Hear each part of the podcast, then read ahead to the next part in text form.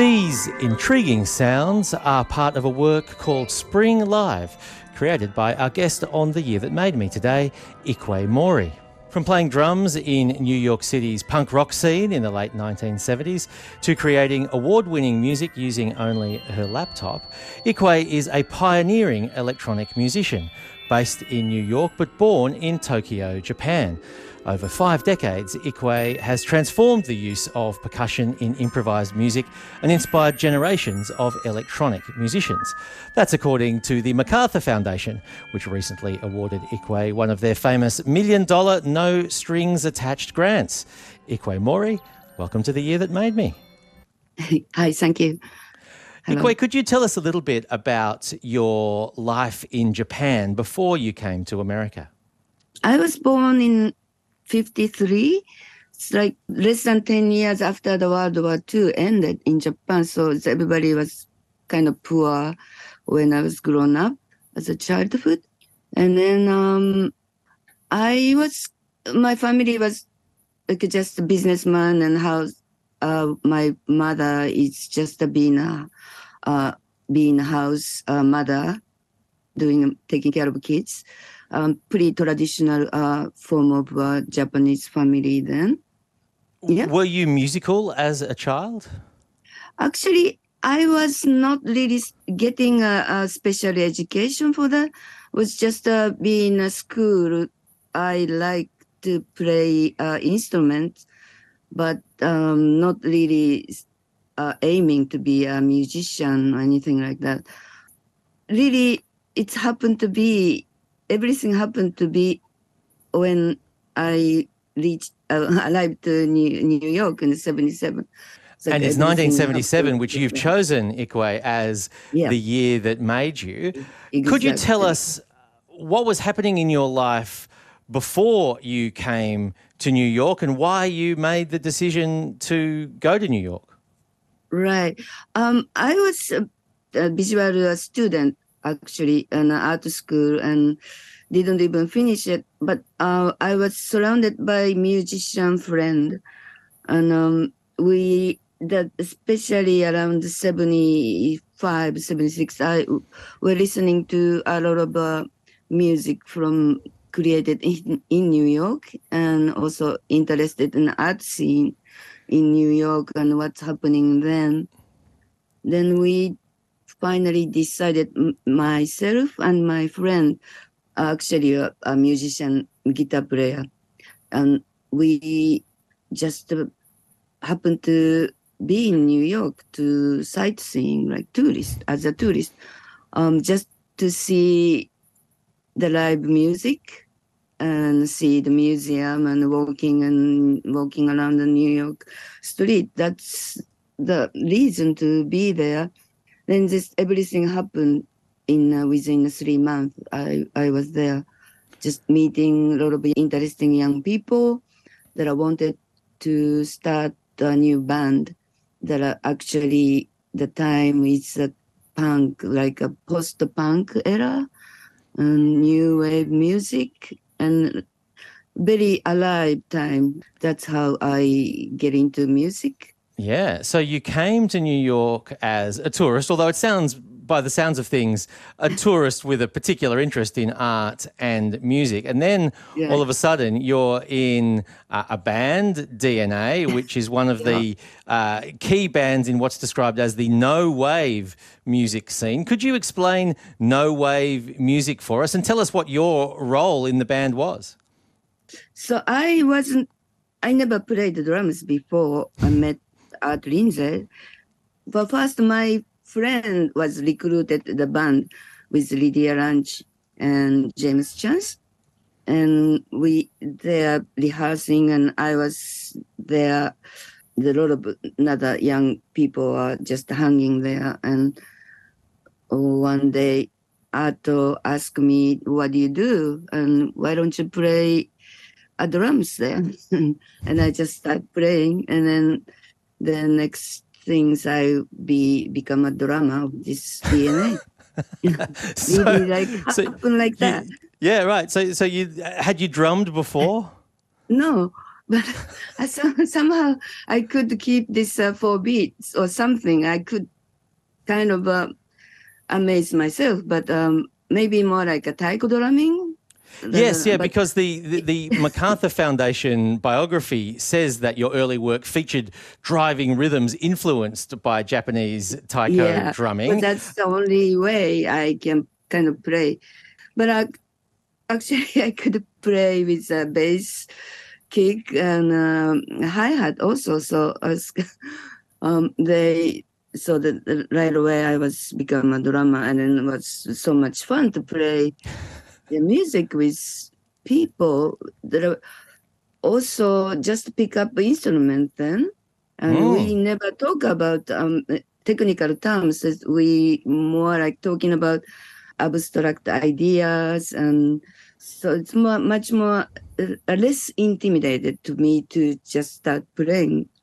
Mm. So that's 77. Um, I arrived New York like March and then already met those people around June. And by the end of the 77, I was already in stage playing in front of um, audience in band. So what, what did your family and friends from Japan make of that sudden transition?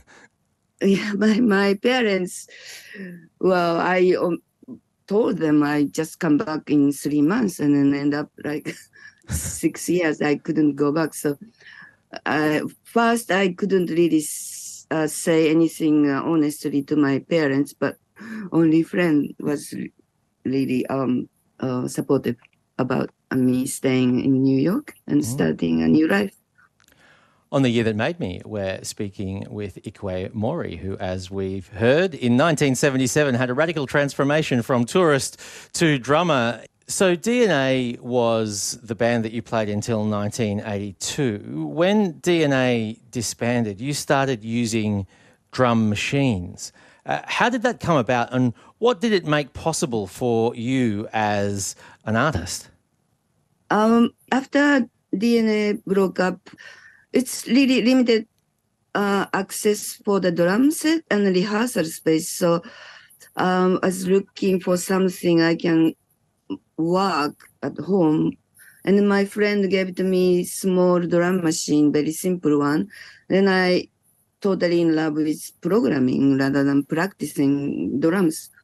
So then um just experiment with a drum machine that uh, you not supposed to do, like take out a quantize and not keeping a beat, but more like uh, in randomly as I play live. Then I just one drum machine become two drum machine, three drum machine, and um, become kind of orchestrating a drum machine until 99. And I understand that these days your instrument really is your laptop. So you've continued the sort of uh, expansion as an artist based on technological developments. Could you tell us what you what new aspects working on a, a laptop has added to the uh, the creative output you produce? Oh, it's huge because original idea is to put the three drum machine to one laptop because it's so much everything in one laptop rather than carrying a cable and an effector and but also then um, that really opened up another possibility creating a visual and uh, much more processing. I'm still using uh, drum machine sounds but um, somehow more um, adding a process power and mm it, it's just twisting and um, slowing down, tempo changing, and all kinds of things adding. Yeah. Ikue, uh, I can imagine that for a creative artist, getting something like a MacArthur grant, a million dollar no strings attached grant, could be anything from a dream come true to uh, the nightmare of endless possibilities once you've got this grant. oh uh, well, how do you feel receiving the MacArthur grant, and have you had a chance yet to, to think about how you're going to use it? Mm, really, not. no. I'm, I'm still really. Um, is still in shock. Part of it, I like to return to my community. That I'm, I'm you know, the music community, also this uh, community. I'm like living here for 45 years, same place in East Village. And this, and I could, could have done myself, just myself, was really a lot of support from this uh, music community who really made me. So I like to return some to, of course, and to myself. but of I course, really, yes, well deserved after such a long career, and and I, I, can imagine that it it must be uh, challenging to form a career out of experimental uh, music in the way that you have.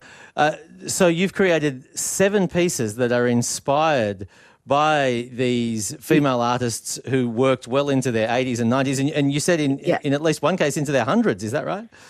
Yes, there's Toko Shinoda is a Japanese uh, painter.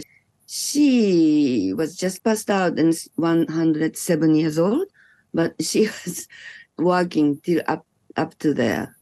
Well, so it, it, sounds like an inspiration for many more yeah. years for you to create work as well, Ikue. So. Uh, it's been such a pleasure speaking with you. Thank you so much for joining us on The Year That you. Made Me, and, and, and congratulations on receiving your MacArthur Fellowship. We always finish The Year That Made Me by asking our guest to choose a song for us. And I think we, we may have heard a hint in one of your earlier answers, Ikue, because you used yeah. the phrase blank generation. Uh, and that's the song that you've chosen. Could you tell us uh, what that song is about and why you've chosen it? because uh, that's the kind of music I was listening before coming to New York. And like Patti Smith and Richard Hell television, that's what kind of make me come to New York to really hear the live music.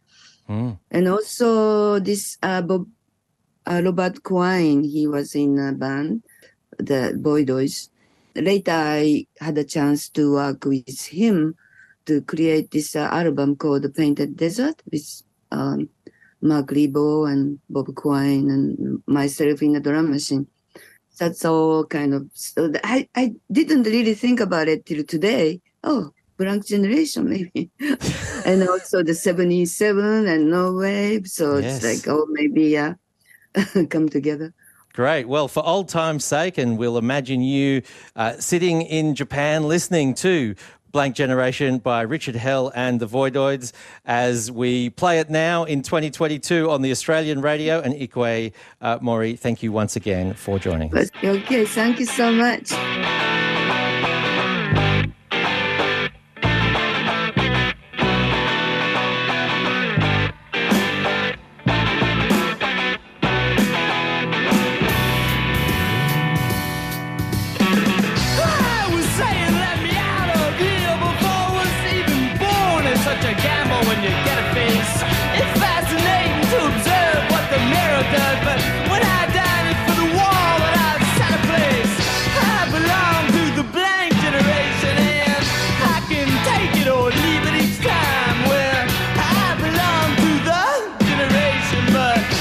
Yes, just a taste of The Blank Generation by Richard Hell and the Voidoids. Our selection by our guest on the year that made me, Ikue Mori.